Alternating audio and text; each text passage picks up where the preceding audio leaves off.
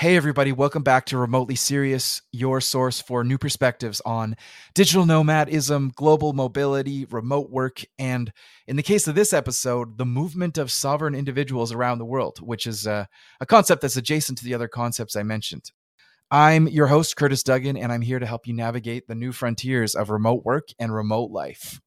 Today's episode is an interview with a guest named Alex Recouso. He is an entrepreneur with a startup called Baseflow. And Baseflow is a platform for helping people move and, in, in many cases, immigrate and get a visa to go around the world. And this is a concept that's obviously very uh, important to digital nomads, remote workers, and sovereign individuals, a concept that we'll we'll discuss on the pod. So we'll talk about his startup Baseflow, but I also thought it was interesting.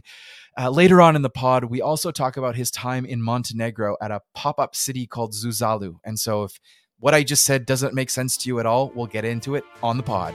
Here we go.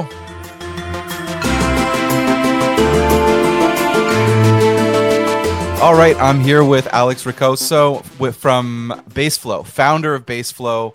I was Alex. I was looking at uh, I think it was LinkedIn or something, and I know that you're gonna you can explain a little bit more about what Baseflow does, but one phrase stuck out to me, and I think it's from the LinkedIn. You know how you have a little caption, and it said "building a society, building a society of sovereign individuals," uh, and that stuck out to me. I've heard that phrase a, a lot. I, I, can't say that I've researched it quite as much. I see it on Twitter, but um, I was wondering if we wanted to start there. This is uh, the remotely serious podcast, so we're interested in remote work, but it's like there's these even deeper political movements, like sovereign individual and so I saw that, and I wanted to I wanted to start there. What, what does that mean? Hey Curtis, thank you so much for for having me on on the podcast. Uh, super excited to be here. Uh, and yeah, like uh, probably you you have uh, read it also on, on Twitter uh, because that that's like the one liner that we have been using the most. Uh, and honestly, like you know the background behind of it. Uh, so you know, Baseflow is essentially this platform that allows you to get a new passport or move your tax residency tax residency to remote and crypto friendly jurisdictions. And so, you know, we started with Portugal. Now we're expanding to other jurisdictions like uh, Montenegro, UAE, Singapore, um, also these uh, citizenship by investment programs in the Caribbean islands.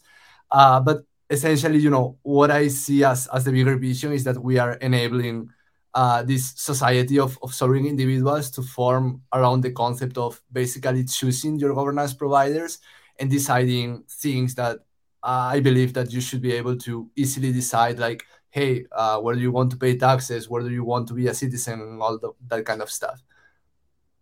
What countries do you think there are any countries that are doing sovereign individualism or sovereign or, or welcoming sovereign individuals really, really well? Are there certain countries you've chosen for Baseflow first because you think they're very friendly to this, or how do you make these decisions? You mentioned UAE, Singapore, Portugal. What goes into those decisions to choose which country yeah, to help people move to? Yeah, that's that, that's a great question because uh, you know, so basically the countries that we are going with are the ones that have uh, you know, possibly both, but either you know they are remote friendly, meaning that they allow remote workers, digital nomads to move there and set up their affairs there, or countries that are uh, really crypto friendly. And you know, because like fr- from our initial users, many of them they either work in crypto or are invested into crypto and stuff like that. So I believe those are the ones that are feeling the problem the most and, and the most painful because uh, you know the states or the countries that are lagging with crypto regulation they are making it super painful for you to interact with with with the government. And basically you know baseflow is this sort of operating system that ab- abstracts all the complexity from sovereign individuals to interact with with countries and make all of these decisions. Um, and I think you, you know for, for making these decisions, it's it's also important to take into account the demand side. Uh, for example, we started with Portugal because it was one of the most demanded solutions uh, for remote workers, digital nomads, to move their tax residency to. Uh, we also started with, for example, the Caribbean islands because they are really popular. We already had the contacts there with the government agents and, and several agencies that are doing these these legal structures. And for example, right now we are researching also the the Greece digital nomad visa because it's also one of the most demanded solutions. I believe it's the fastest growing citizenship by investment program in the world right now. Uh, so you know, you also have to take into account the, the demand side. That's something that we are really focusing on. Uh, but like you were saying, also taking into account which countries are friendly for sovereign individuals is quite important because also we want to, uh, you know, choose countries that we can keep working with in the long term. Uh, for example, in Portugal, uh, things changed a bit this year. It's not as crypto friendly as it used to be. Uh, and something that we are really looking into is uh, you know working with countries that have a clear strategy, a clear plan for the for, for where the world is heading. Uh, that I believe is towards uh, you know multipolarization with authoritarian governments and sovereign individuals. And so you know we basically want to work with these countries that are open to doing business and that are that are willing to attract sovereign individuals. So let's say um, so you started Baseflow to help move these people who are sovereign, sovereignty curious, or very motivated to establish uh, a more sovereign life, or just a life as a digital nomad. You know, may- maybe they don't think of themselves as I'm a sovereign individual, even if they are.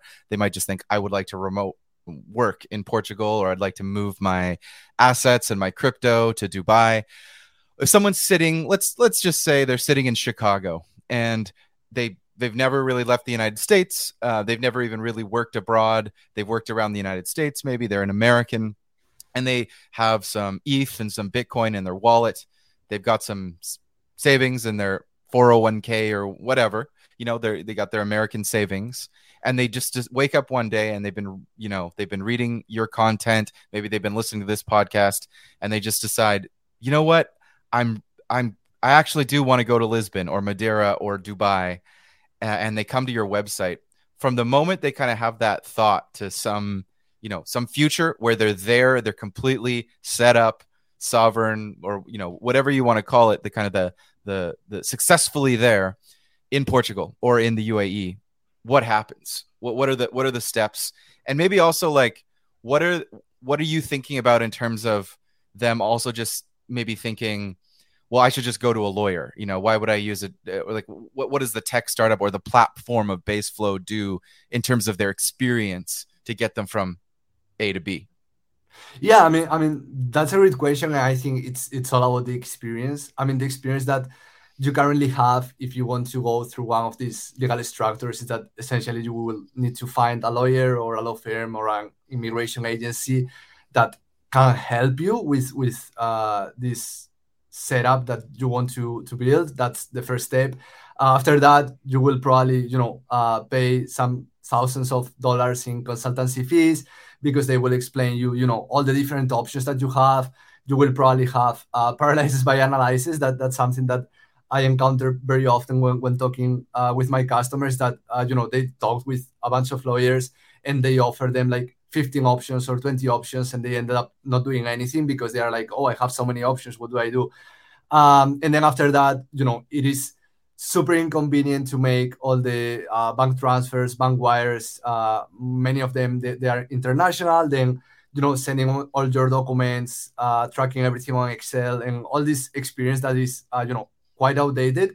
And essentially what we're trying to do is to have you know this sort of platform that provides a one-stop shop for you to either move your tax residency to another country, like we were saying, you know, uh, you want to move to Portugal and live there, or you just want to set up your tax residency in Dubai, and, and that's it.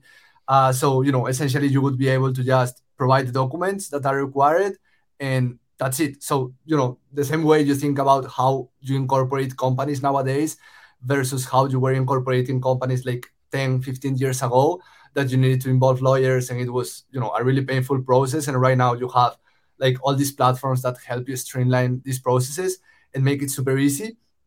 And so that's that's essentially what we're trying to do, uh, but for individuals.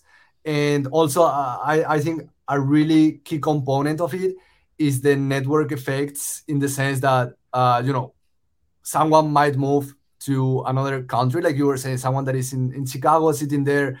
Uh, the first step is is of course realizing that this is possible. And i think you know many people don't even think about it nowadays because they are like this is this is not possible. Like they don't even think about it. So you know i think that there's um a big advantage in just making it possible for people, like, like selling it as something that is possible, something that is not only for billionaires or, or millionaires, that, you know, anyone that works remotely can make these kind of choices.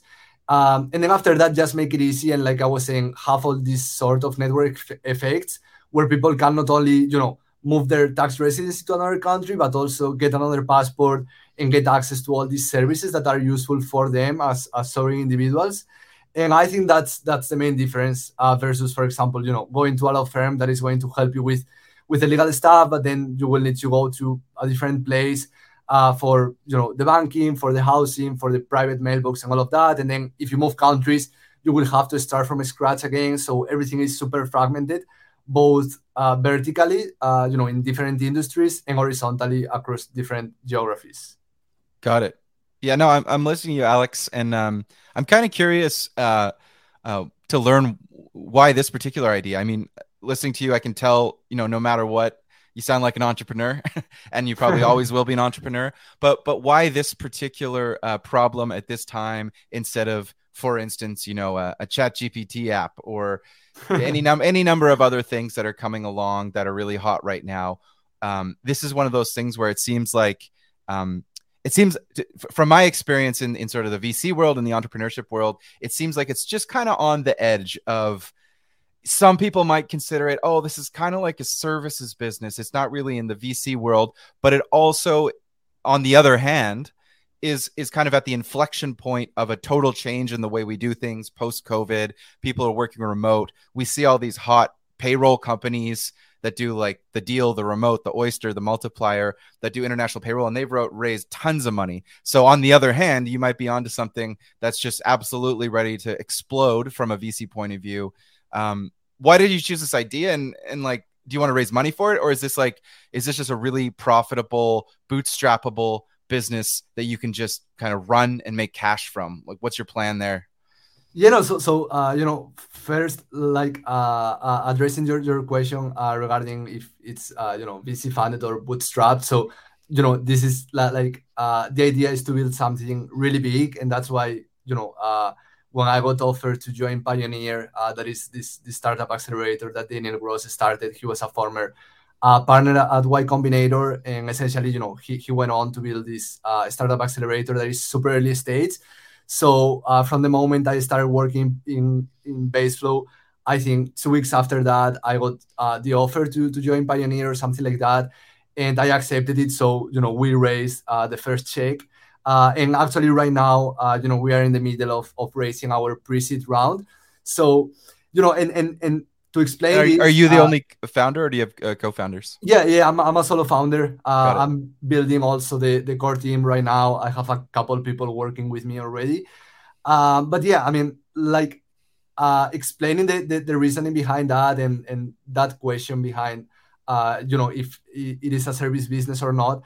I think it's really interesting what you said that you know the world is changing and i think the world we're heading to like i said before um, it's a world where increasingly more people want to be able to make these decisions around where they where they live where they are citizens. They, they will start probably worrying about you know the passports that they hold. And uh, for example balaji puts it in a in a really cool way that is that your allocation meaning where you put your money might be important, but your location, meaning where you live or, or where you position yourself, is even or can be even more important in the in the next years. Um, and I think there's no easy way for for sovereign individuals to make decisions around you know all this kind of stuff, how to structure their finances globally. And we are seeing that you know uh, the remote trend. I, I think it's not going anywhere, and even if it's not remote per se like it was during COVID, I think people are increasingly start to make decisions around this this thing because you know pre-COVID there was no question that the place to be was was Silicon Valley, especially if you wanted to be to build uh, a tech startup. But more people moved to Miami, then more people moved to to Portugal, to Singapore. Now we are seeing more people moving to to Dubai and to smaller countries like uh, you know Switzerland, Montenegro, and and whatnot. Uh, so I, th- I think this is a trend, and many trends are are converging right now at this at this uh, very special moment in time. Um, so going back in time, you know, to, to the question about how how did I decide to work on this? So essentially, when I was uh, 14 years old, I got into flag theory. Uh, I don't know. Uh, are you familiar with with the flag theory? No. All right. So uh, it's essentially this theory that says that you should set up your flags in different countries to maximize your freedom. Uh, and not depend on just one government, not, not having a single point of, of failure using, you know, like a, a okay yeah uh, i take it back analogy. i take it back i am i i have heard of this yeah it's been a few gotcha. years i i used to read about that uh, if it's just a it's a it's like obi-wan kenobi it's like that's a name i've not heard in a long time but i i i did read about that five or ten years ago um but but I, yeah, so kind of forgotten was, about it. So yeah, so flag theory is still a big thing, or flag theory is still a concept. Um, I just remember it from forums maybe ten years ago. So yeah, I mean, uh, it's it's I, still I would, here. yeah like i said i got into it like 10 years ago. I was i was uh, 13 14 years old. Uh, and and you know for, for, for the people listening like like the flags are just your passport your tax residency your assets and all of that. And you should you know put them in different countries to not depend on just one government maximize your freedom all of that. Uh, so after that i got into into startups. I built my first company during my first year in college. I was a mobile app to finding partners. After that I did an internship at a San Francisco-based startup, uh, which was building a marketplace for remote workers, and that was kind of the first time that I got into into remote work and all of that trend. Uh, it was uh, 2019, um, and then after that, you know, I moved from Spain, uh, where I'm originally from, uh, to the US to study at USC uh, in in college, and I experienced the pain of immigrating myself. I got kind of I realized the importance of of of your passport and, and your nationality because you know this is something that uh, many people from wealthy countries like like uh, Vitalik said some some weeks ago don't even think about because you don't experience the pain of you know not being able to access one country uh, and and whatnot. But you know going through the process of immigrating to another country myself, I experienced it, um, and then you know. Uh, I had to to uh, come back to Europe because essentially, you know, I couldn't renew my visa in the US. So I was researching uh, what were the most attractive places to be. Um, also, at the same time, you know, with with the pandemic and the rise of, of remote work uh, and digital tribes, internet communities, uh, the the rise of the network state uh, that that Balaji coined, um, and all of those trends kind of converged. Um, and like I was saying, I was I was researching places to move to in, in Europe. I found out that Portugal was really attractive uh, with their digital nomad visa uh, they were making a lot of things uh, right or, or at least in the right direction. Uh, they were becoming super crypto friendly after the, the 2008 crisis and all of that.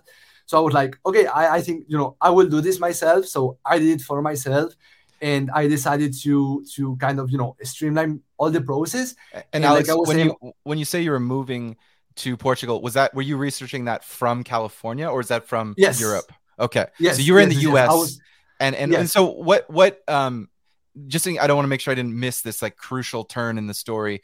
What what was motivating you? Like California is a cool place. It's Silicon Valley. You know, there's startup accelerators. There's Pioneer. There's all this stuff going on. Lots of people like in ever all around the world are like, my dream is to get to California. I'll get the H-1B visa or what have you, et cetera, et cetera, to like get to California and never leave and become a Silicon Valley person for the rest of my life and buy a big house in Palo Alto what what was prompting you to be like, I want to leave California for some somewhere in Portugal? what what was there yeah, like so, a moment? So, so, did you get a tax bill and you're like, you know, or did you get a, crypto tax bill and like I'm out of here? Or what was the what was the moment? You know, so so basically, like I think it's uh, a bunch of things, not, not not a single thing that made me want to move back to Europe. Uh, so some of them, for example, like, like when I first moved to the US, I had the intention of staying there and uh, you know doing like H1B or uh, any other kind of visa that allowed me to stay there long term. But after living some months there, I realized that I didn't like it that much to basically you know build my life there. Uh, then also I realized that you know maybe I wasn't getting the best deal out of my money in in the US and that essentially, you know, for the same price in Europe, um, I could live way better. At the same time, I was realizing that you know I was making way more connections and finding way, way more way more opportunities online than than in the physical world. Um, I believe this might be a bit different in San Francisco, but especially in LA, I felt that way. Um, and also at the same time, you know, if I wanted to stay, I would have needed to spend a lot of time and a lot of money in lawyers and, and resources to basically, you know, go through this super painful immigration process. And I didn't feel like it. I thought that, you know, I could allocate my time and my money in, in other things. And essentially, you know, I had this feeling of uh, this is not a place that wants me to be here because they are making it super hard to me for me to stay here. Uh, and, and also, I think, you know, this goes back uh, again to the concept of the sovereign individual that I think that you should go to a place where you feel loved or, or where you feel welcomed at least. And and you know, this is not anything against the, the US. I love the US. I think it has great things, but I think immigration is not one of them. And and honestly, like if you think about the US, it was a country that was benefits so much from immigration and it was essentially built by by immigrants and making it so hard for people that want to go there and contribute to the country to to actually go there and, and move there and, and not be worrying about you know getting deported or getting a, a huge tax bill or paying thousands of dollars uh, to lawyers. It's it's a huge problem and and we are seeing that you know like honestly i'm seeing it with baseflow like many people that would have chosen the us some years ago now they are choosing other places because they are making a living online they're finding their opportunities, their their businesses online, and they are like, okay, I'm gonna move to a place that loves me. Yeah, this re- resonates with me. I'm I'm Canadian, so and I, and I've lived in New York and worked in New York uh, on visas and gone through visa applications, and uh, it's just one of those things where uh, even for Canada, and I don't, I'm not saying you know Canada is more special. It, it is closer to the United States, and there are some things that are streamlined. But uh, I can I can sympathize with everyone around the world. Um, for, for for many Canadians, even though it feels like it should be as easy as going from Spain to Portugal within the EU, it's not. Uh, and so I definitely have had that feeling like, wow, they really, in some cases, it's like they really just don't want people here, even if those people are coming to contribute and pay taxes and commit no crimes and be totally, you know, contributing to society. Uh, they just you know, and, barriers. And, and, yeah, no, and, and especially like I think in in in the world right now, we are increasingly starting to think um, from the perspective that governments are businesses and so you know you are paying something in taxes so you get something back. And and honestly like, like the us seems like one of the countries that has the one of the worst you know benefit from uh, or, or benefit to cost ratio in the sense that in some places in the us you pay a lot of taxes and what you get in return is is not that much. Of course like you get it in other ways uh, from business opportunities connections, networking, all of that. But from the standpoint standpoint of, of the government perspective as, as a business, as you know, what you're getting versus what you're paying, uh, I think it's it's a pretty bad business. Yeah, it used to be worth it to deal with all the bullshit to get access to this unipolar, monolithic uh, in-person opportunity to do business in anywhere in America, but you know, in New York, yeah. LA, San Francisco, Silicon Valley, yeah. and with everything that's happened the last three or four years, I think that advantage is eroding. There's so many more places where you can still build an amazing business, um, and you could do that before. But it, it's the reality is, no matter how much you know, we don't want to, you know, no matter how anti-American someone can be. I'm not anti-American, but someone can be. The reality was 10 or 20 or 30 years ago, it was absolutely the best place in the world to start a um, successful growth business. There's just no there's no question about that. And I think nowadays there there is a question. Um, but I, I, I wanted to chat about uh, Zuzalu. But w- w- before we get to that, just maybe just one more uh, question about Baseflow. So um, this and this is at baseflow.io. If anybody's listening and wants to look it up, that's that's correct, right? Baseflow.io. Yeah, got it pulled yeah. up here. If you want to navigate it to to it on the web. So I'm just curious. Um, you know when you when you make a website when you make a uh, the marketing copy for something like this you mean like anyone can use the platform. It's for everyone. And that's great. Uh, and I'm not I'm not saying that's what your copy is. I'm just saying like often you know you're marketing like that. But then what you find in reality is I'm sure you're starting to see this the the target customer tends to start coming from some particular demographic or geography. And I guess what I'm trying to say is you know I can imagine there's people in the EU that are like well I'm I'm an EU citizen. I can there's 30 countries or whatever it is, I don't know, 19 countries. I can't remember how many, but there's lots of European countries I can go to with no platform. I just do it. It's part of my passport.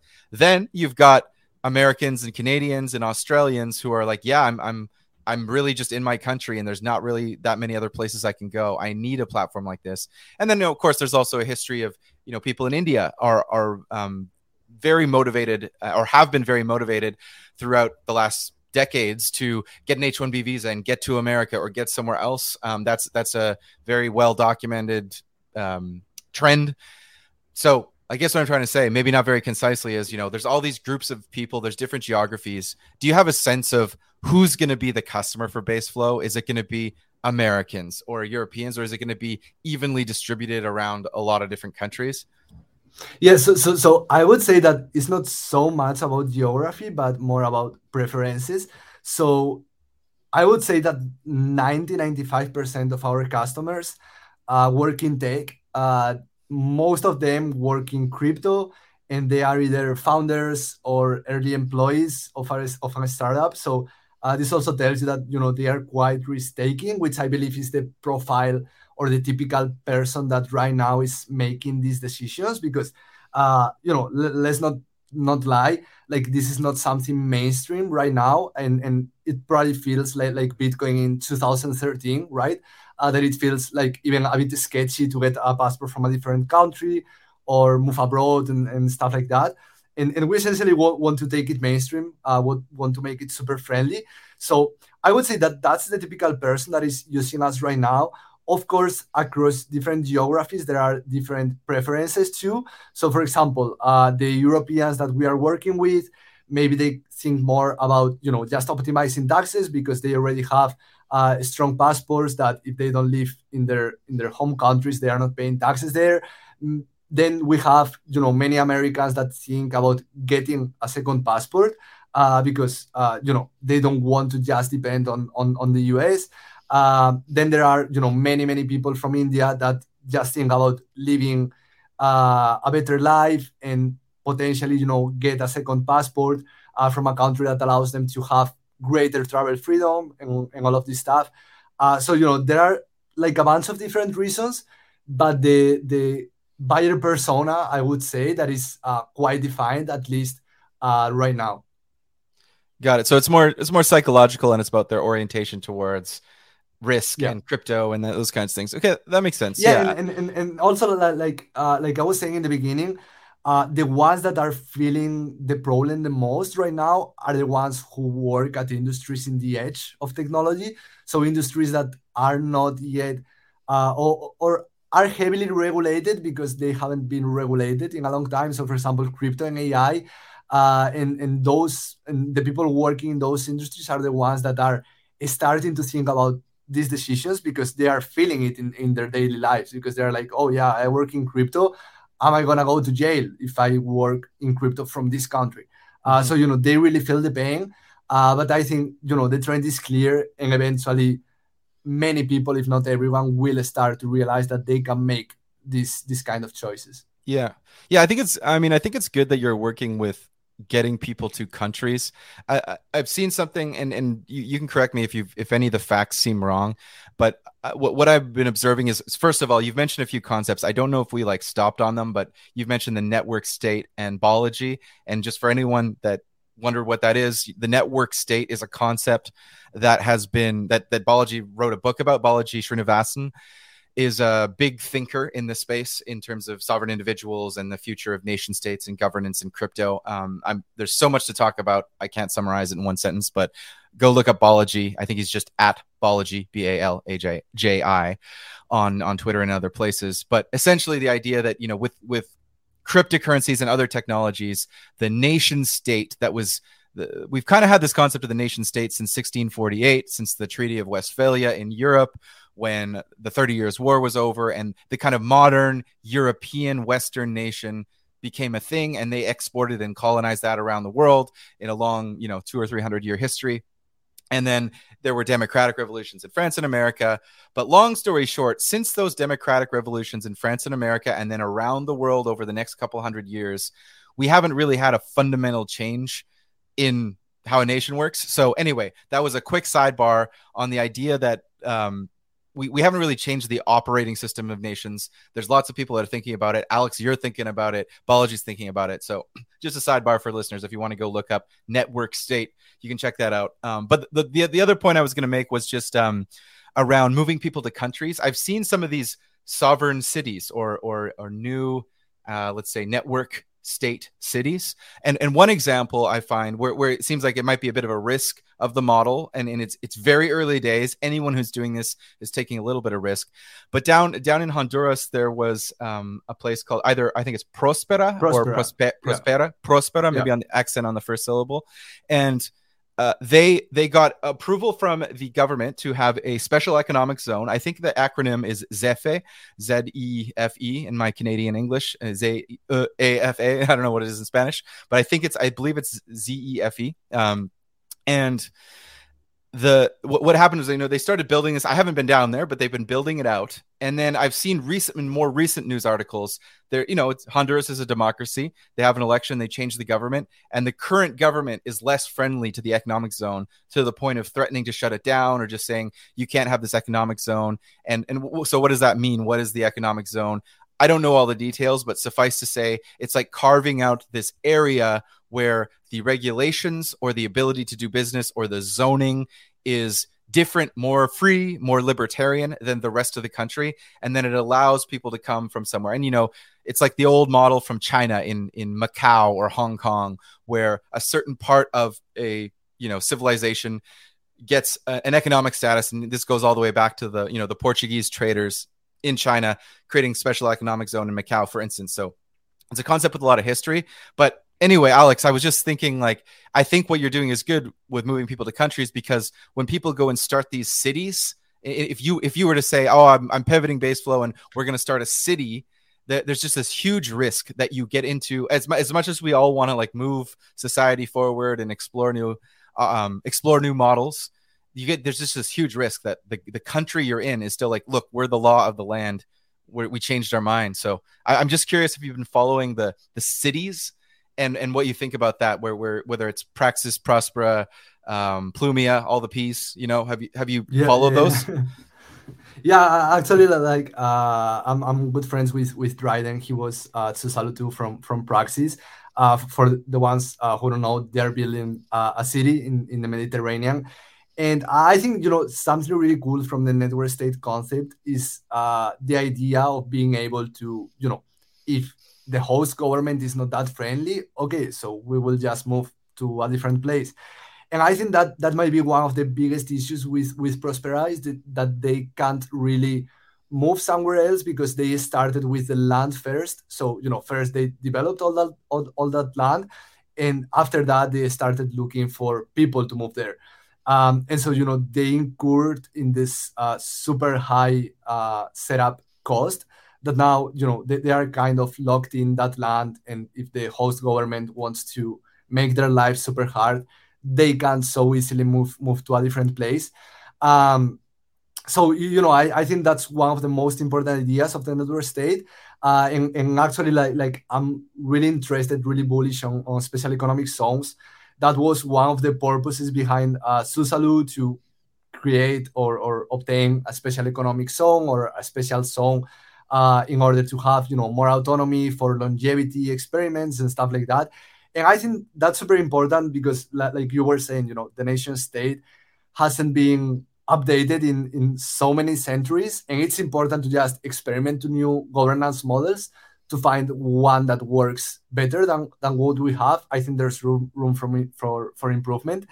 Um, and honestly, like you know, going back to Baseflow, the longer vision is that you know since we allow sovereign individuals and, and digital nomads and all of these kind of internet communities to interact with, with nation states at some point we will have you know enough leverage to work directly with governments and maybe, maybe tell them hey uh, why don't you you know make this special permit or this special economic zone for for our people that are moving to this country that are so much that are so relevant for for your country that are bringing so much uh, income that are increasing the GDP by this percentage.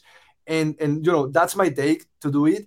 uh, but there, there are like many many other ways to do it uh, and i think you know uh, eventually the, the ones that work best will will probably work out uh, but i think like i was saying that it's important to just experiment with with these things well, I think it's, it's a good segue into, um, and I'm going to try and say it like you did. Zuzalu is uh, was uh, very recent. We're, we're we're recording at the end of May, and and Zuzalu was a. I, I almost don't know how to describe it. It was a it was a uh, collection of people. It's it's not a DAO, but it, it was a gathering of people, a pop up almost, a city pop up, a crypto pop up, a Web three pop up, a sovereign individual pop up event, but not just an event, something that it seemed to last for weeks and weeks. But let, let me just back up and, and, and I'll, I'll, kick it over to you. So, um, first of all, it was in Montenegro, and and uh, Montenegro was a place I uh, I first traveled to right at you know recently, you know, a year and a half ago, whenever it was at the at the end of the pandemic, or as the pandemic was was trailing off.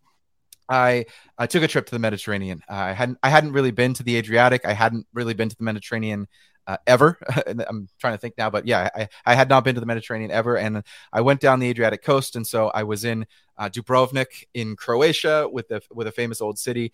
And there was an opportunity to just keep going. And so I took, uh, I actually took a, um, it's kind of like an Uber. Uh, it was longer than an Uber, but it's kind of like an Uber where the Uber would stop and let me see a few things, and then eventually it would get to it would actually cross a border. And so we crossed the border. I believe we we left the EU went into Montenegro. So all of this for anyone who's listening doesn't know where Croatia and Montenegro are. If you think about Italy and the Mediterranean, Italy's the boot. There's the Adriatic Sea to the east of Italy, and then there's this beautiful coastline east of Italy. If you just took a boat and just traveled east in a straight line, you would hit this Adriatic coast. So you've got Croatia, Montenegro further down, Albania, Greece, and eventually Greece. You get to that Greek peninsula that's a little further down anyway, beautiful area. And I took this this trip. I think I think uh, visitors were still a little bit subdued because the pandemic had just happened. It was not like it was very busy with people, and I didn't consider it a nomad destination. I I was almost solo and alone, but but the car. Um, uh, it sort of went around this winding, almost to me, it felt like a James Bond adventure through this winding bay and came around to this place called Kotor or the Bay of Kotor, which is beautiful. It looked like um, I'm from British Columbia in Western Canada, and it looked like the kind of beautiful mountains of Vancouver or or even Norway, except it was hot and in the Mediterranean. So you have these mountains coming down to the bay, and so that was my introduction to the Bay of Kotor in Montenegro, an Adriatic country that's uh, uh, small in terms of population. I think it's less than a million people, um, but I just wanted to set the scene that you've got this location in the in the Adriatic. It's beautiful, you know, it's beautiful, maybe a little bit lesser known, and then all of a sudden, very recently, in the last few months, uh, I think I saw a couple things. One, Do Kwon, the the crypto fugitive was arrested at the capital city, the Podgorica airport, which is the capital city. I can't remember if this was before or after Zuzalu, but I saw Do got arrested, and I also saw Zuzalu was happening, and they and the the organizers, if I can use that word, organizers. I don't know if it was sort of decentralized or if there was an organizing team. They chose Montenegro for this, so I wanted to give my little, you know, background of Montenegro to set the scene, but then I, Alex, I wanted to kick it over to you to just describe to me because I still don't think I fully understand, although I was watching some of the, the content. what what was Zuzalu? What happened? yeah, that's that's a great introduction, man. Uh, actually, like uh, I, am a Mediterranean maximalist, and I loved the, the description, so so that's awesome uh, you mentioned that if it felt like James Bond and and like actually in one of the James Bond movies, uh, I don't know if it's uh, Casino Royale, they they put it on the setup of of uh, Montenegro, I think in, in Tivat, but they actually recorded it in, in Lisbon in the in the casino in the casino of Cascais. Um, but yeah, and, and and so the thing is, uh, Zuzalu was defined as a pop-up city. Uh, it lasted for like two months. Uh, I was there uh, the entire time. I came back from it last week, actually. Um, and yeah, there was like an, an organizing team, um, some people from the foundation and, and whatnot. Um, I think they, they just chose Montenegro because, uh, like you were saying, it's a really special country that has a lot of upside. Uh, right now, it's uh, in conversations, I think, to join the EU. They just switched uh, the government after so many years, and the new government has great plans. Honestly, like they're they're they will try to make it more crypto friendly with a new crypto regulation, also with some talent visas that will make it easier for you know talented people that work you know in tech or in uh, biotech or longevity and stuff like that on the edge to move there and, and work from there. So, you know, I, I think Montenegro is, is a really special place and it has so many potential and so many opportunities. And I think that that's probably one of the reasons why why it was chosen for for Zuzalu. Um, and yeah, I, I totally agree. More... Can I just jump back to one thing? Yeah, please, just please. before I before I lose the thread. You mentioned a pop up city for two months. What does that actually look like? Is that essentially just saying to people, "We're all going to be here"? buy your ticket, you get your accommodation, Airbnb, hotel, stay with a friend, get a co-living space, and just we're all going to hang out, or is there something more to it than what? What is the pop? And and and is it like a secret? There's a few different cities, you know. There's there's more than a few. There's there's lots of cities, but it's it's like uh, you're not saying. Um, I don't know. I don't know. What am I trying to say? It's like I didn't hear the name of the act. Like normally you would say something is in Lisbon or Orlando or you know the the conference is in Las Vegas or whatever it is, and and it, people kept saying like come to Zuzalu, come to Zuzalu, and I'm like I I would read like 20 tweets and and I know some of the cities and towns in Montenegro and I would read like 20 tweets and I'd be like I still don't know which town this is in. Was it distributed across a bunch of different cities? Like what what does that mean for the two month pop up city?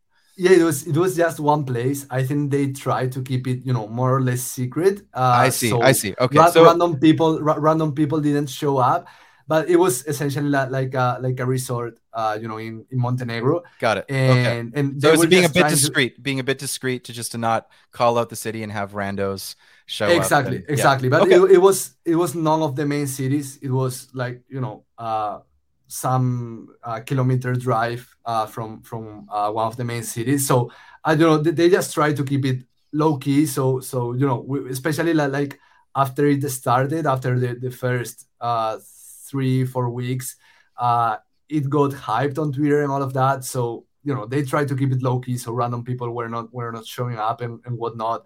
Um, but yeah, it was it was really interesting because you know, especially in the beginning, we didn't have a lot of information about what was going on. It was essentially like, like you described, like, hey, uh, we're gonna be in Montenegro for for two months.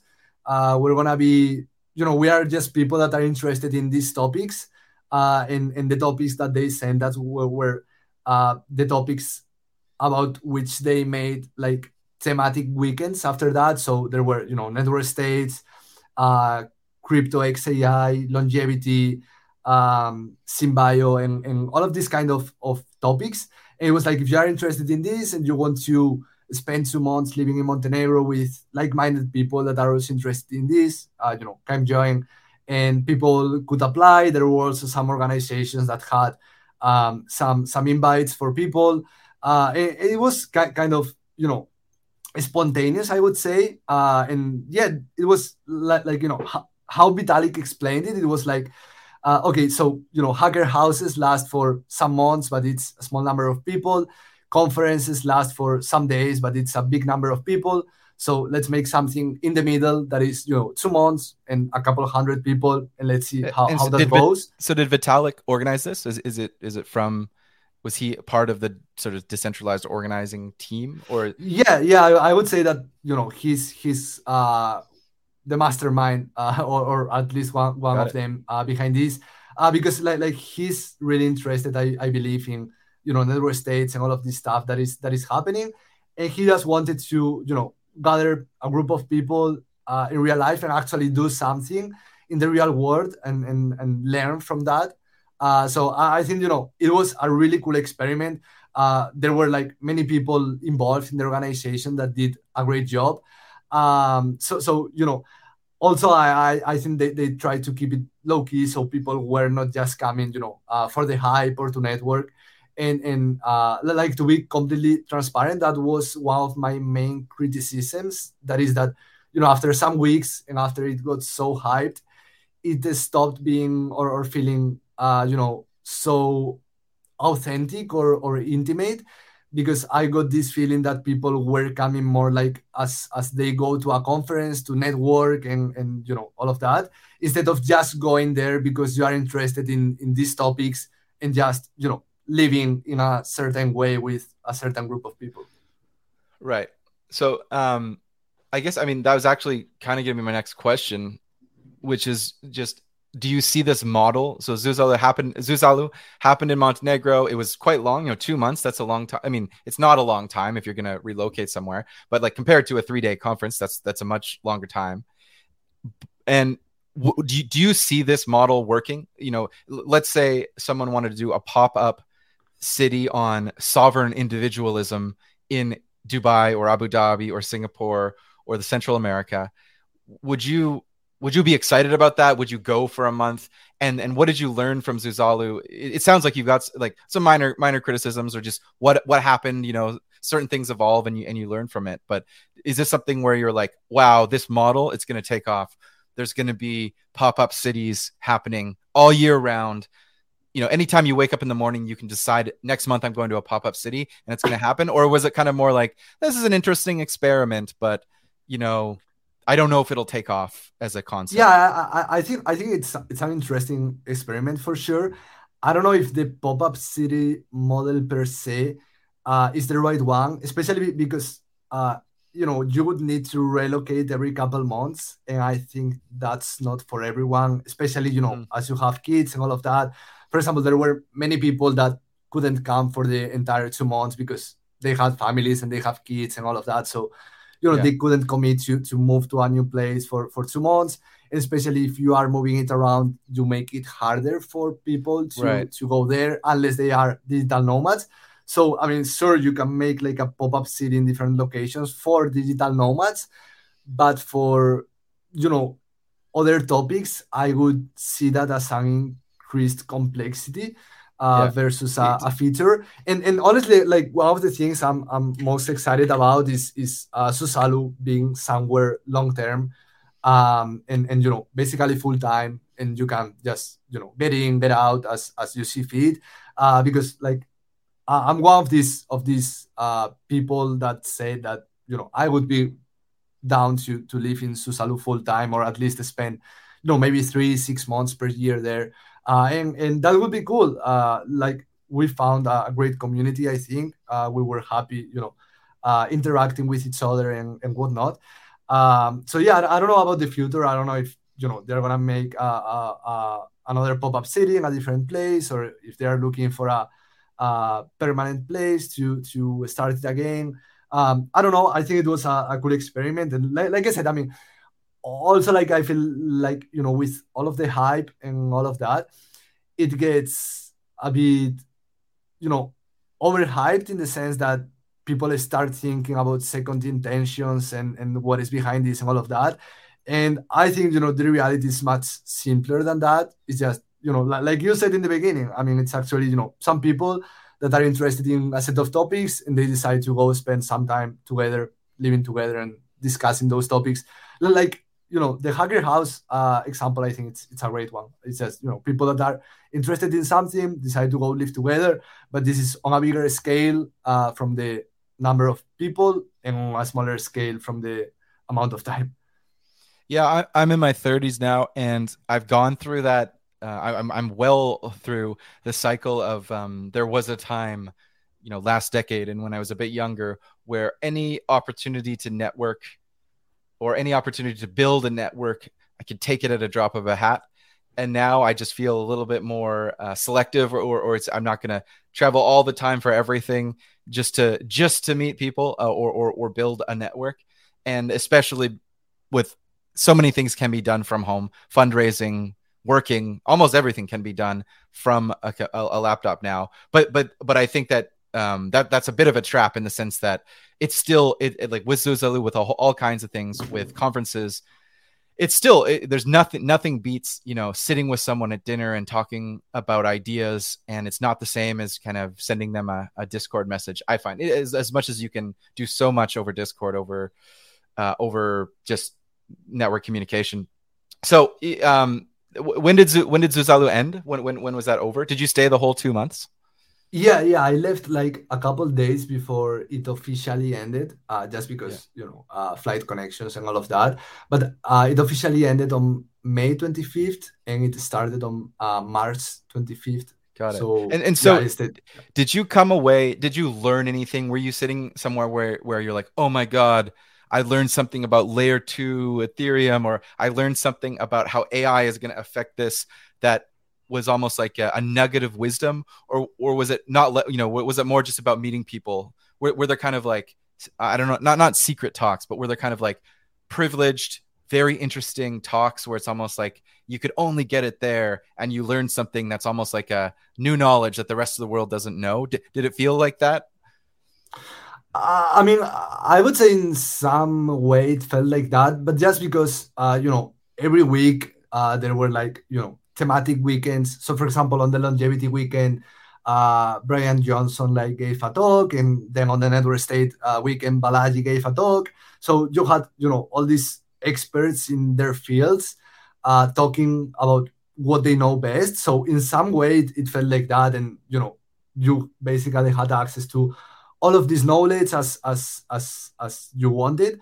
Uh, but then also, you know, I think that the biggest value um, was essentially being able to co-live with other like-minded people, and like you were saying, you know, go have dinner and have an interesting conversation. And I, I think, you know, even if I'm very bullish on on remote work and all of that, I think there's a lot of value in in real life and living in an environment that makes you flourish. And that that's how i felt uh, during those those two months. So and i think many people felt the same way. So i, I think it was great do, do you um do, do you consider yourself a digital nomad do you do you follow the digital nomad movement and listen to digital nomad thought leaders on linkedin and twitter and and listen to remote work podcasts uh, and do I mean, you like, do you consider that? I think that's slightly different than there's a sovereign individual, and I I almost see that there's these worlds that they overlap, but on the one hand, there's like libertarians, you know, people that are kind of in the nomad capitalist crypto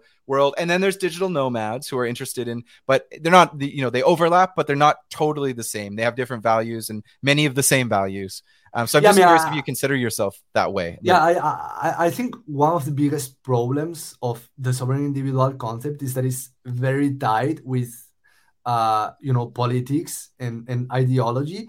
But if you ask me, like I think all digital nomads are sovereign individuals. Uh, maybe this this is a bit of a hot take, but in the end, you know, sovereign individuals are just individuals that are choosing and making decisions.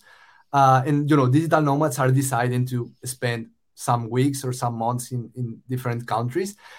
Um, if you ask me if I consider myself a digital nomad, I wouldn't say that I don't because I like to have a base or have multiple bases and then you know move across across those uh, and not travel permanently. Uh, I think you know the, maybe I'm wrong, but the concept of digital nomad is essentially you know not having a base and just uh, nomading around. Uh, so I don't consider myself a nomad. Maybe maybe a slowmad. Uh, you know because I spent you know some months like I spent two months in Montenegro, then uh, three months in Portugal, then maybe one month in in Turkey or or whatnot. So you know I didn't consider myself like a nomad per se. Uh, but but yeah, I, I would consider myself a sovereign individual because I think I'm consciously making decisions around you know where I live and and and uh, where I pay taxes, where I'm a citizen, all that kind of, of stuff. Uh, that that I think also you know digital nomads do. Well, we're coming up uh, on the hour. I wanted to ask one kind of open-ended, fun question uh, as we get to the end of this. This, uh, uh that, frankly, this has been an amazing interview. I'm, I, I learned things about Zuzalu and and and Baseflow. I think I knew some of it intellectually, but it's been really great to hear some of the the nuance and color from you. I, I think I understand Zuzalu a lot better now, having talked to you. Uh, but it, but the the thing I was going to ask is, let's say someone comes in, you know, let's say someone's been very fortunate they've got three to five million dollars. They some they sold their startup or they they their crypto did well, and they can choose three or four places. I don't want to make it too strict, but three or four places around the world, or one or two. What's your version? Like, let's say you got a couple million to buy some condos and set up your bases. What's like in a year? What's your optimal places to go where you have bases? You know, is it three months, three months, three months? Do you have a base? You know, one base or three bases? What what would you do like five years, you sell Baseflow for four hundred million dollars. No, no, that's too much money. I need to give you a constraint. You sell it. You're going to do way better than this. But let's say you sell it for four million dollars, but you're going to sell it for more. But let's say you, you sell it for four million dollars, so you can you, you you can buy a couple condos, but you can't like buy ten mansions. Where would you set up your life? What's your do you have a dream there? Yeah, I mean, I, I would say that definitely uh, Portugal. I, I think it's a great place. Also, like in terms of uh, you know, culture lifestyle is very similar to where I grew up in Spain. So Portugal will definitely be one, one of them. Uh, then, you know, I had a really specific experience in Montenegro, but I really like Eastern Europe, and especially, you know, Montenegro being near the ocean. I think if things go well, especially on the regulatory side, uh, it can have like a really good future and, and become, you know, maybe the Singapore of Europe. So I would say Montenegro as, as the second one. Um, and then probably, you know, I would like to go to Southeast Asia. I haven't been able to visit uh, Singapore and, and all of those cool places around there. So, you know, I, am not gonna choose uh, any of those because I haven't been able to to visit them. So I don't know yet. Um, and then you know, in the US, I really like uh, Southern California, not not LA, but I really like uh, north of San Diego, Encinitas. I don't know if you're familiar with it, Cardiff mm-hmm. and all of that. I really yeah. like surfing. I think weather is great, and maybe you know spending like a couple months per year there would be would be nice. Uh, so so yeah, I'm gonna I'm gonna stick to those. That's great. That sounds like an awesome, awesome combo. Yeah, I'm, I'm in the same boat in the sense of I have a lot of opinions and experience around North America, Canada, and the U.S., also Mexico. Uh, n- not as much Mexico, but you know, Central America, Europe. But I, I to my except for maybe one one um, layover or, or, or like a literally just a day in Hong Kong when I was traveling somewhere, and also except for Dubai, uh, I haven't been to East Asia or or Asia or India or anywhere sort of in South or Southeast or East Asia for any amount of time. So that that's a huge blank spot in my um, my travel knowledge and my kind of base knowledge. So I, I in 2024, I want to spend some time there. I, I, I hope, but uh, same boat where I, I, can't really have an opinion on Asia. But I agree with what you're saying. M- maybe one last question, just because I've been thinking about it this whole this whole hour as I've been talking to you, and I just wanted to like clarify it. So you're from Spain, but you say and you say Portugal is a great place. You would want to go there because it's like Spain why not just Spain? Is there something specific about Portugal? Is it the tax laws? Is it just the culture? Is it the cost of living? Why not, you know, just Spain? It's it's and I'm saying this like I'm kind of pretending to be ignorant, like, hey, I'm just stupid. I'm from North America. Aren't they right beside each other? Doesn't Spain have beautiful weather and beaches and food and culture and people? What's what's the um the the thing that Portugal has maybe that's that's attractive compared to Spain? It, it, it does like you know, all of those things are, are great in Spain. Uh, don't get me wrong. Um, but I think that Portugal is a bit more international, like in the sense, for example, like all my friends that work in crypto, they they moved to, to Portugal, they moved to Lisbon. So, you know, besides San Francisco, Lisbon is the place where I felt like I could live uh, near all of these uh, people that have the same interests as I do, especially you know that work in tech, work in crypto, and all of that. Um, and yeah, and, and then of course you know you have the tax uh, financial side of things that as a foreigner you are way better off living in Portugal than in Spain. Uh, again, if you are Portuguese, uh, you are not that good living in, in Portugal uh, tax wise, uh, but you are better off you know moving to Spain and the same in Spain. Like if you're Spanish, you are not that good tax wise living in Spain, but if you are a foreigner, it's it's a bit better. Um, so so yeah, I would say that that's mainly it.